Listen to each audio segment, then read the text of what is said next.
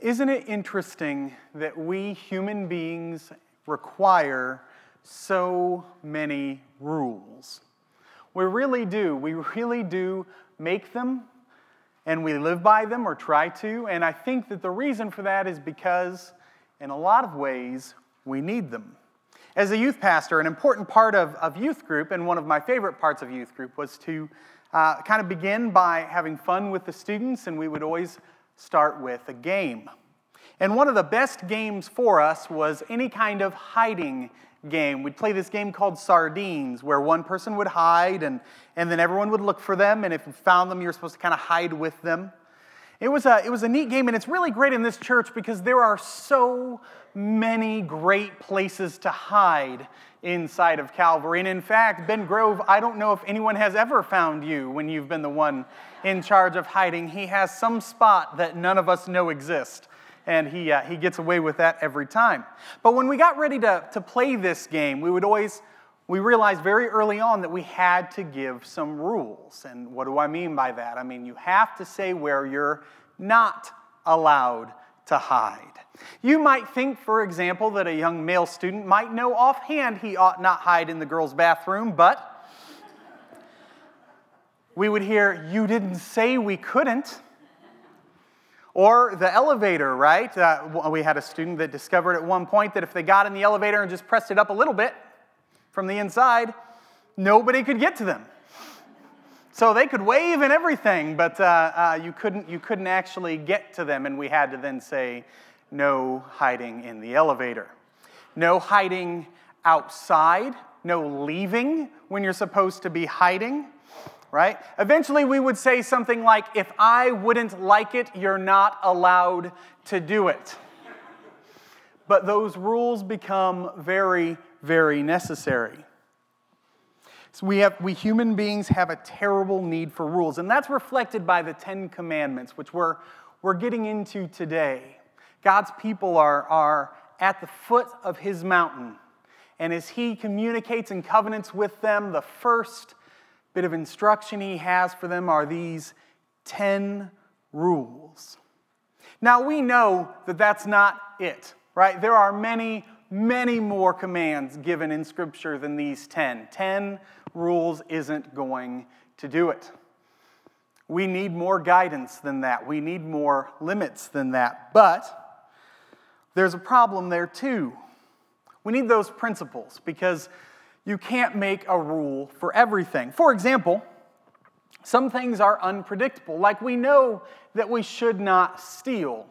But nowhere in Scripture is there a command to not do the opposite thing, right? Like stealing is taking something from someone without their permission, and the opposite of that might be giving something to someone without their permission. And there's a story going on right now I need to tell you about that brings me so much joy and delight.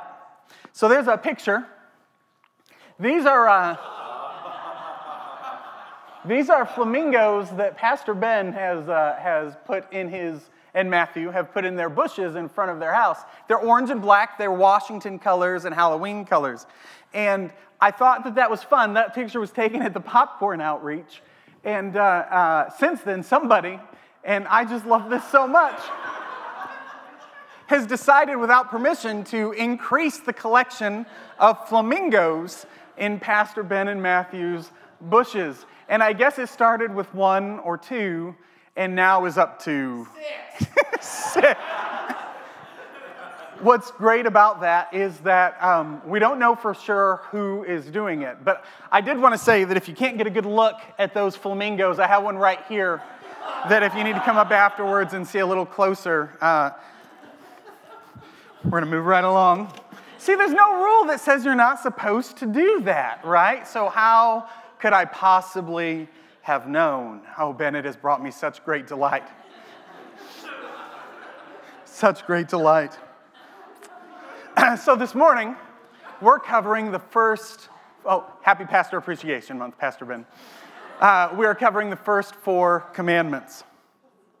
And as we do that, as we do that, uh, I do want to I do want to give you our single sentence sermon summary for today. We could just be done, couldn't we? That was just that was just good. Uh, the, fir- the sentence su- summary today is this: Your heart will find rest when your life becomes God focused. Your heart will find rest when your life becomes God focused. So here's the, uh, here's the story with God's people at this point. Not long ago, as we get into Exodus 20, where we find the Ten Commandments, and I would encourage you to turn there with me. God's people have had quite the run. Not long ago, they were slaves in Egypt, crying out and asking God, please come and rescue us. And He did. After 400 years, God comes and delivers them. The Israelites saw the 10 plagues take the most powerful nation in the world and bring them low. They were released by Pharaoh and they were guided by a pillar of fire and a pillar of smoke, a constant manifestation of God's presence guiding them where they should go. And then, after they were led to the Red Sea, in a place where they absolutely could not retreat, no matter how afraid they became, they could not run because there was nowhere to run to. Pharaoh's army catches up to them, and they're in an impossible situation. The Israelites cannot defeat Pharaoh's army, and the Israelites cannot run. And so God shows that even the impossible is no difficulty for him as he parts the sea and drowns Pharaoh's army. This is a God who is powerful everywhere. Gods at the time were believed to be powerful in small places in their lands, but this God has power everywhere. And this is a God who protects his people. At the time, gods were believed to be very temperamental, very fickle. If you made them angry, if you upset them in any way, they could abandon you or even turn and harm you. But this is a God who steadfastly protects his people. He's a God who doesn't get angry and abandon them, and that's true even when they doubt him. That's true even when they grumble. He doesn't leave them, instead, he provides for them. They say, We're hungry and thirsty, as though God didn't know they were going to get hungry and thirsty in the desert. They say, We're going to die, and he provides for them. He brings them victory in battle. This is an amazing God. And finally, at the end of this journey, the Israelites arrive at the mountain of God, at Mount Sinai. We have a picture of what's believed to be that mountain or one of the possibilities. It's a, it's a mountain in the vicinity of Egypt, and based on descriptions and tradition, we believe that this is Mount Sinai. It's the same place we think where Moses had encountered God in a burning bush. This is the mountain of God. And you can imagine the relief and excitement as the Israelites have been on this incredible, terrifying journey through the desert, seeing God bring victory after victory after victory, bringing them to this place, and finally they arrive. And so they camp, and Moses, as he's prone to do, goes off to speak with God. And, and through Moses, the Lord proposes to Israel. He offers them a covenant, a covenant relationship. And he says, If you will be my people, if you'll commit to following my commands, then you'll be my treasured possession. You'll be a kingdom of priests and a holy nation. So then, then uh, God tells Moses to have the Israelites wash themselves and become as clean as they can be because he's actually going to like descend upon them. So for three days, they wash in every way that they can. They purify everything they can. They make themselves as absolutely clean and pure as possible. Exodus 19, verses 16 through 19, describes what happens next. On the morning of the third day, this is what it looks like when God comes to his people. On the morning of the third day, there was thunder and lightning with a thick cloud over the mountain and a very loud trumpet blast. Everyone in the camp trembled. After all this time, they're about to meet their God. Then Moses led the people out of the camp to meet with God, and they stood there at the foot of the mountain. Mount Sinai was covered with smoke because the Lord descended on it in fire. The mountain was on fire. That is a big mountain, and it was lit aflame. The smoke billowed up from it like smoke from a furnace, and the whole mountain trembled violently. As the sound of the trumpet grew louder and louder, Moses spoke, and the voice of God answered him. And then the Lord gives them 10 commandments. My goodness, what an entrance! It's a thing that no one there ever forgot. How could you possibly ever forget it? Now, I mentioned earlier that we're only going to be looking at the first four commandments today, and that we're, we're I, I want to tell you we're going to really zero in on, on one of them. And that's, that's very hard for me. We're going to very, heaven help us, very briefly look at the first three and zero in on the fourth because I think it's the one that sums up the first three. And that might sound strange to you, but I'm curious.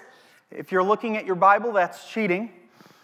Does anyone know the first four commandments in order? I'll be very, very impressed if you do. There's the first four commandments. Does anyone know them in order? And is anyone willing to be known as the person who knows the first four commandments in order? Anybody? What's one of them? Tell me the first one. No gods before me. What's the second one? No idols. What's the third one? Oh my goodness, people. Do not take the, I'm sorry? Okay. The, do not misuse the name of the Lord. And the fourth one is remember the Sabbath and keep it holy. Remember the Sabbath. Everybody needs to take out their personal Bibles and put a little mark in Exodus 20.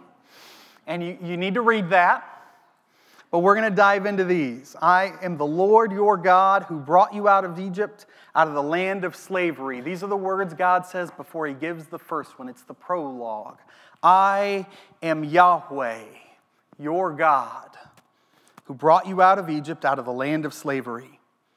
Before the first commandment, God gives this prologue, this umbrella statement I'm Yahweh, your God. But that your doesn't mean what it sounds like. He doesn't say, he's not saying that, that at this point he's assuming that they're, uh, they're committed to him, although they have. That's not what that word means. What he's doing is he's promising something else. He's about to tell them what he expects from them, but that word your means I'm yours. You understand the difference, right? You're mine, and the Ten Commands that are coming, coming next are going to show that. But first, you need to know this Israel, I'm yours. It's not just that they belong to God, He's committed Himself to them. They're His, and He's theirs. And that's a powerful and important way to begin the Ten Commandments. And then he says, You shall have no other gods before me. It's easy to misunderstand what that word before means because before can have two meanings, right? If something happens before something else, it's like this, this time thing. It's what, it's what came right beforehand. But there's another meaning for the word before, and it means in front of, physically. And that's what this word means. The best translation would be something like this You shall have no other gods in my face. I think that's literally what the Hebrew says, or before my face. In other words, in the ancient world, they worshiped gods by finding graven images of them. You would make a little statue and carve an image of the god into that statue. And then you would, you would have that statue before you and you would worship it. And the, the, the thing of it is, that statue wasn't just a statue to you. This image of that God was a symbol of that God's very presence. You believed that the God you were worshiping was there because of the little statue that you had before you. And you also expected something else. You expected that that God would use, he would be there and he would work through that statue, right? His power or her power would be present there and the God would work through it. And God is saying, You will not have any of these little statues before me. You're not going to bring them into the place of worship. You're not going to worship me and them. You're not going to combine these things. In other words, Israel, you don't get any other husbands. It's you and me, and no other gods are allowed. And then the second commandment builds on the first one. He says this The second commandment is you shall not make for yourself an image in the form of anything in heaven above, or on the earth beneath, or in the waters below. You shall not bow down to them or worship them. And this means two things. First, it means I'm not just saying you can't bring those, those little statues into my presence, I'm saying you don't get to make them at all.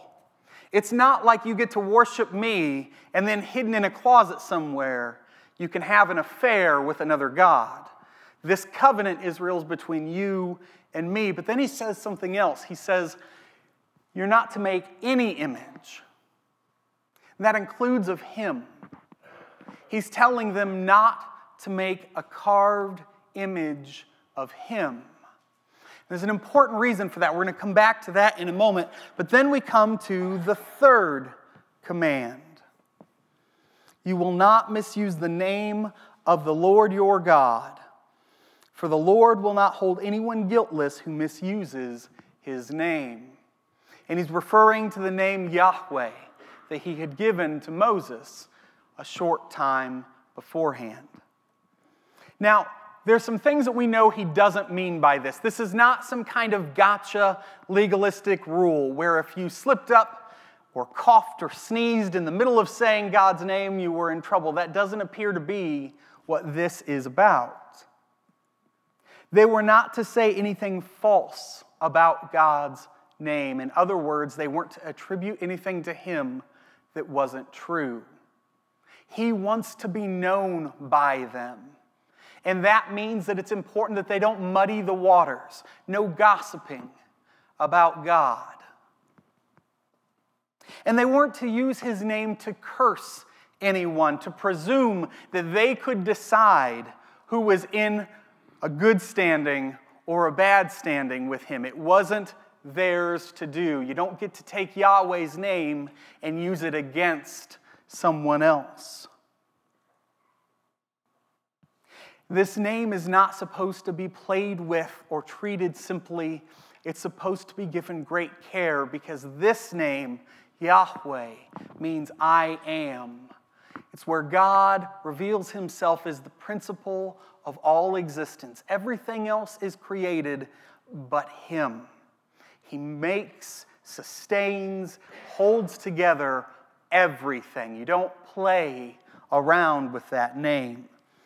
Consequently, we don't, we don't really feel the need to follow this in the same way that they did. And I, wanna, I want you to hear me. That's okay. Jesus comes and he fulfills the law.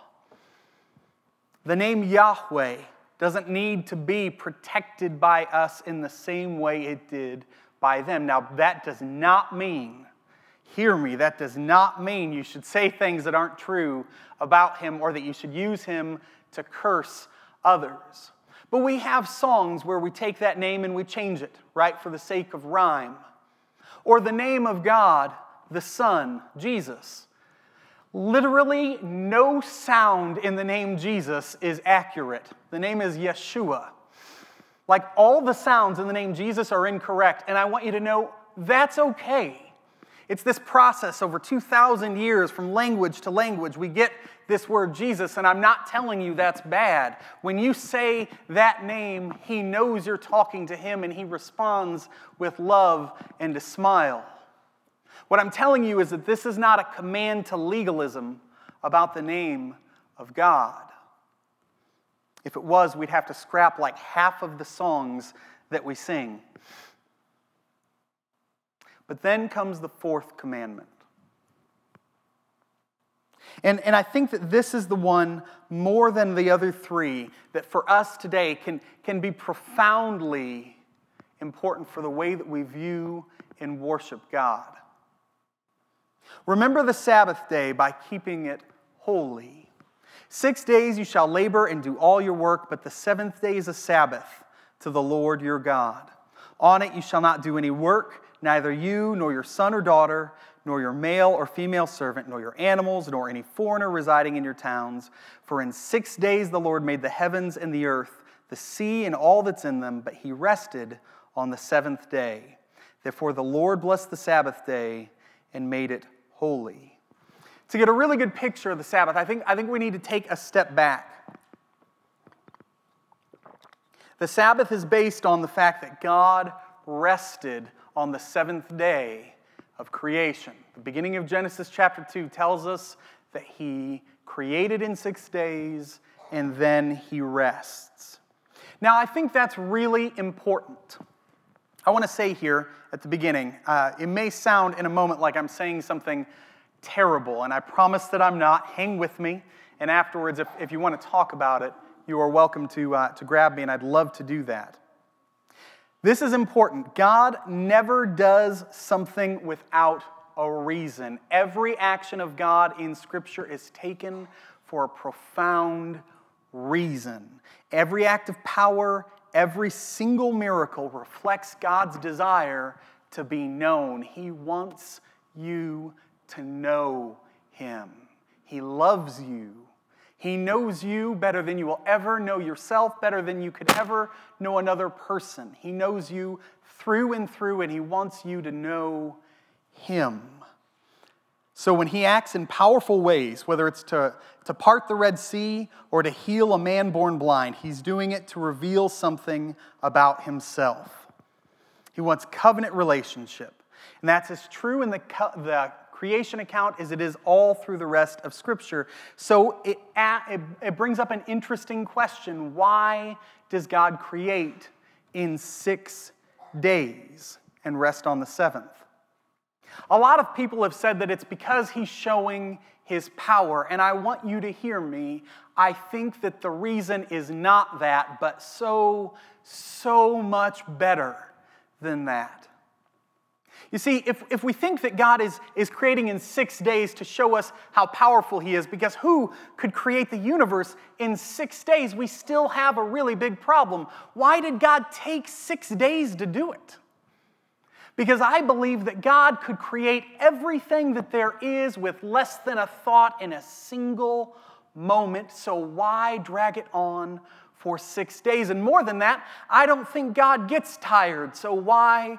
Did he rest? I don't think it was to show his power. I think that the reason is so, so much better than that.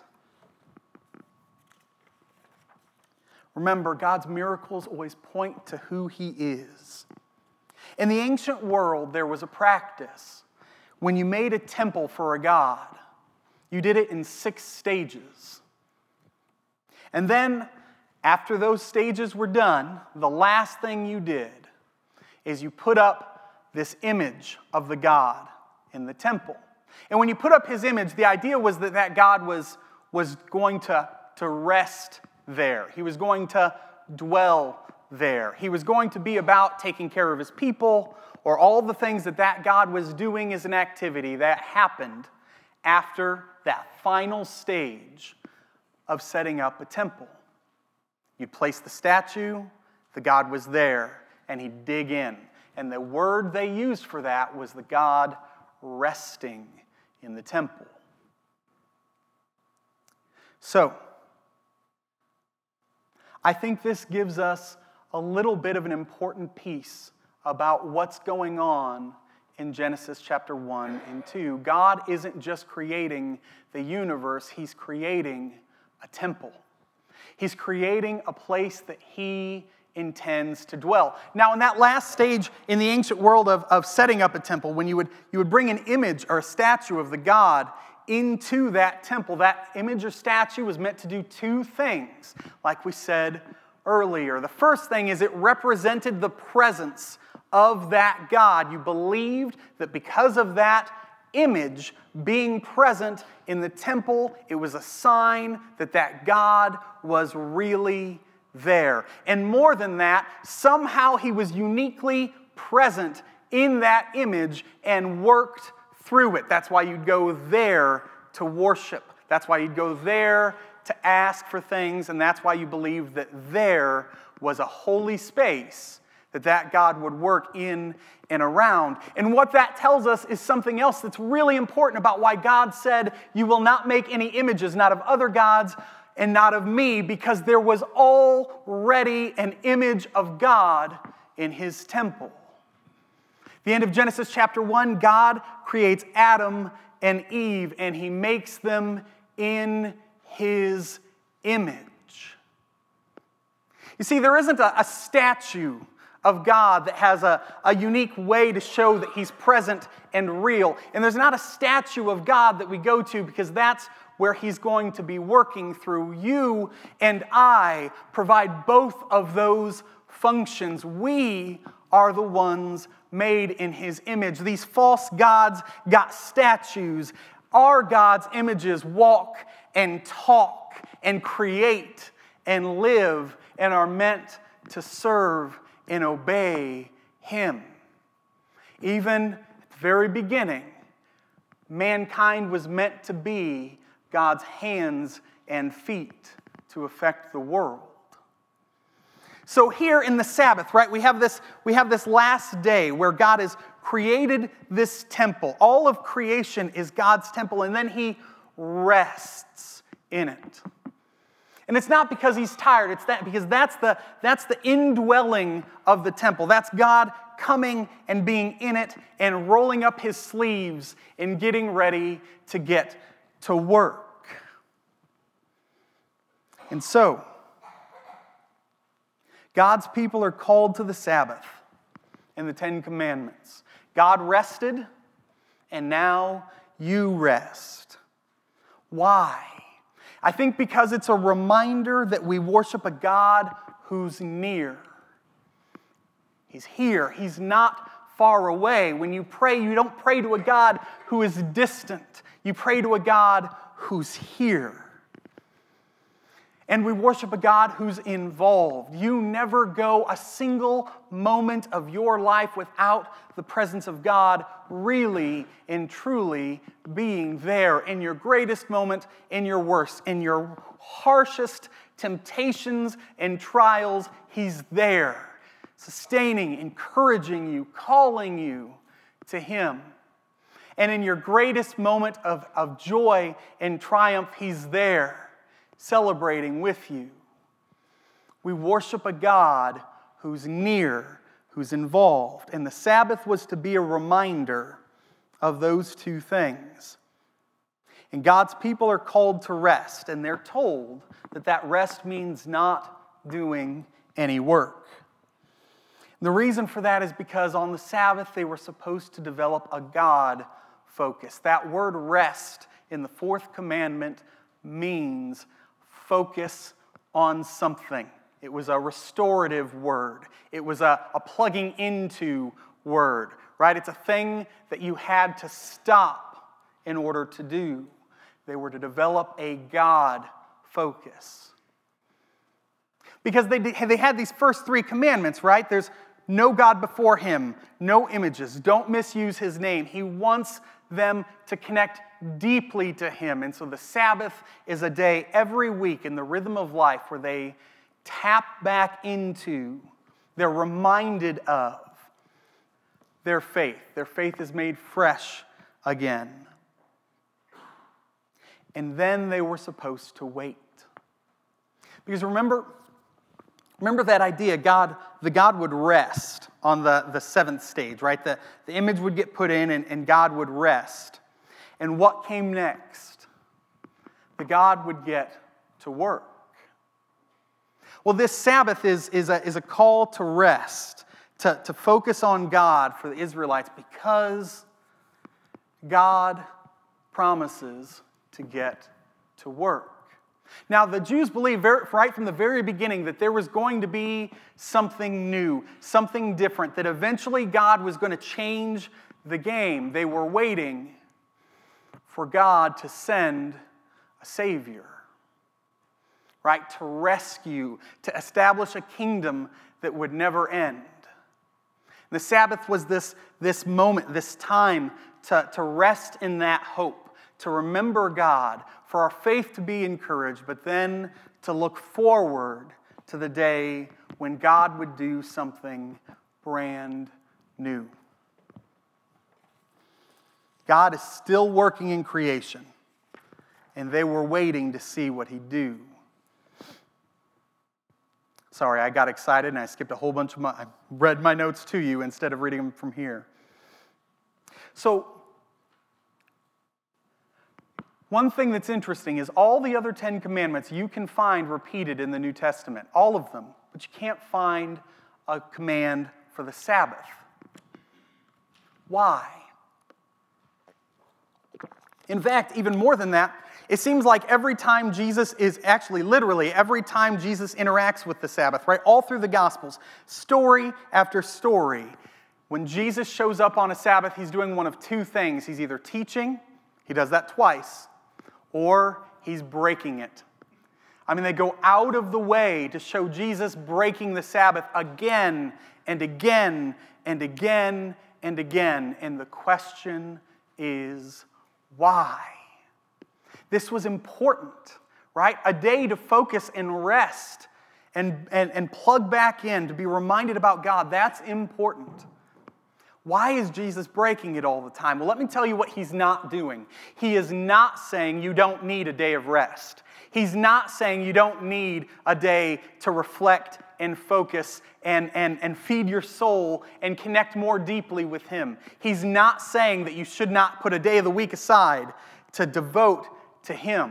He's not saying you need to stop doing that. He's saying something else. He's saying that the Sabbath was meant to point us toward a time when He was going to do something amazing. And Jesus is saying the fulfillment of that promise, the time the Sabbath pointed to is now. Jesus fulfills the Sabbath. He's the fulfillment of it. He's the one it was always pointing to in the first place. So then, what does that mean for you and for me? That means that we're living in a time when God's Spirit is active in a way it never was before. When Jesus left and the Holy Spirit came and the church was born, God is at work through his people in a way that the world had never seen before. We're living in an exciting time. Yes, we live in a world that is still ruled and, and oppressed by the evil one. Yes, we're living lives where we're going to have struggles and difficulty and pain, but we're also living in the world where God's Spirit is active and powerful and moving, where people are coming to Him every single day, where the church is feeding the hungry and caring for the sick, where God uses us to do amazing things. We're living in an exciting time. So, how do we celebrate this Sabbath? What does that mean practically? Right? We could say amen to that, right? We're, we're living in a wonderful time, but, but what, do we, what do we do with this command today? Does it mean anything to us? And the answer is yes. You know, the Sabbath originally was Saturday, it was the last day of the week. But Christians moved it. And they didn't just move it because they didn't want to be mistaken for the Jews. They didn't move it because they wanted to be distinct. They did it for a very important reason. The Apostle Paul in 1 Corinthians 16, he tells the church there to be busy about collecting money on the first day of the week. The Lord's Day is referred to in the book of Revelation, and it means the first day of the week. Why? Because remember, the God would rest. And then what would he do? He'd get to work. The day after the last day of the week, right? We start a week over, but what if we didn't? What if it was an eighth day. It'd be this time where we expected to see God at work, God moving, God changing, God redeeming. And that's why Christians moved from Saturday to Sunday. It was a reminder that their God was at work in powerful, amazing ways. So, how do we celebrate the Sabbath? The, important, the, the, the, most important answer is this you celebrate the Sabbath in whatever way God convicts you, encourages you to do so. Is it good to have a Sabbath rest? The answer to that is absolutely yes. One of the things I, I wanted, to, I wanted to, to bring this to light in part because I grew up in a time, I think, and, and with a different church culture where Sunday was not the Sabbath in kind of the old meaning of that word. And I know that some of you have been surprised when I've not thinking, been, been planned things for Sunday afternoon for the church to do. I want you to know that that's not because I, I don't think that a rest is important.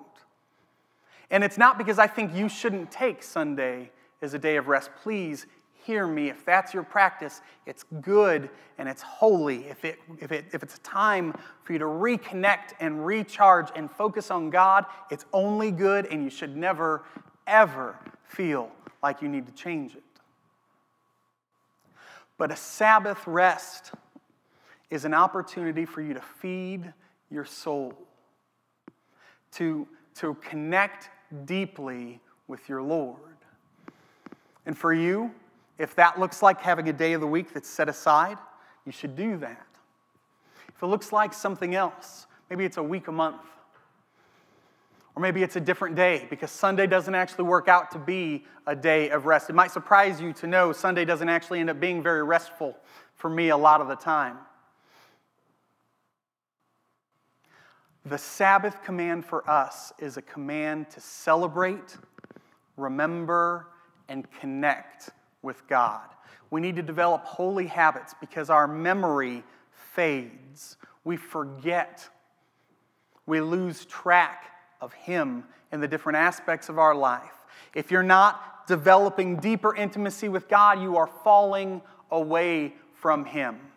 For us to celebrate and remember the, the Sabbath is to connect with holy habits that change us, that mold us, that aid His Holy Spirit and our transformation to be more like Him. So here's my question for you How do you Sabbath? Maybe you take time every morning with your Bible at Him, and you spend that time connecting, charging, reminding. That's good. In fact, I would encourage you to do something daily if you don't now. Maybe you take the day of Sunday and you don't work. And that's a distinctive for you because that means that every week you have to plan around it, right? You have this time that's devoted to God through and through from wake up to bedtime. It's part of the rhythm of your life, and you're reminded of Him throughout the day. That is wonderful. What do you do to celebrate and remember Sabbath? I want to encourage you if your answer is only coming to church on Sunday mornings, you need more than that. You need holy habits that are going to connect you to Him in powerful and important ways. And you are all different. For some of you, it'll be reading an hour every morning. For some of you, it'll be going on a prayer walk every night that you don't work. For some of you, it'll be spending time with that person who, who deepens and encourages your faith. It might be finding a mentor, it might be any one of a thousand things. But it's important that you do something. So that's how I want to leave this today. As we think about the first four commandments, these commands to worship God, to really worship Him, they're a call for our focus to come away from ourselves and to rest and settle on Him.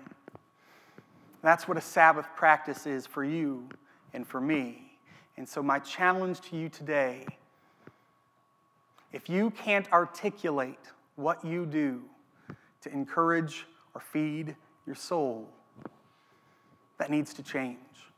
It's not a should, it's a need.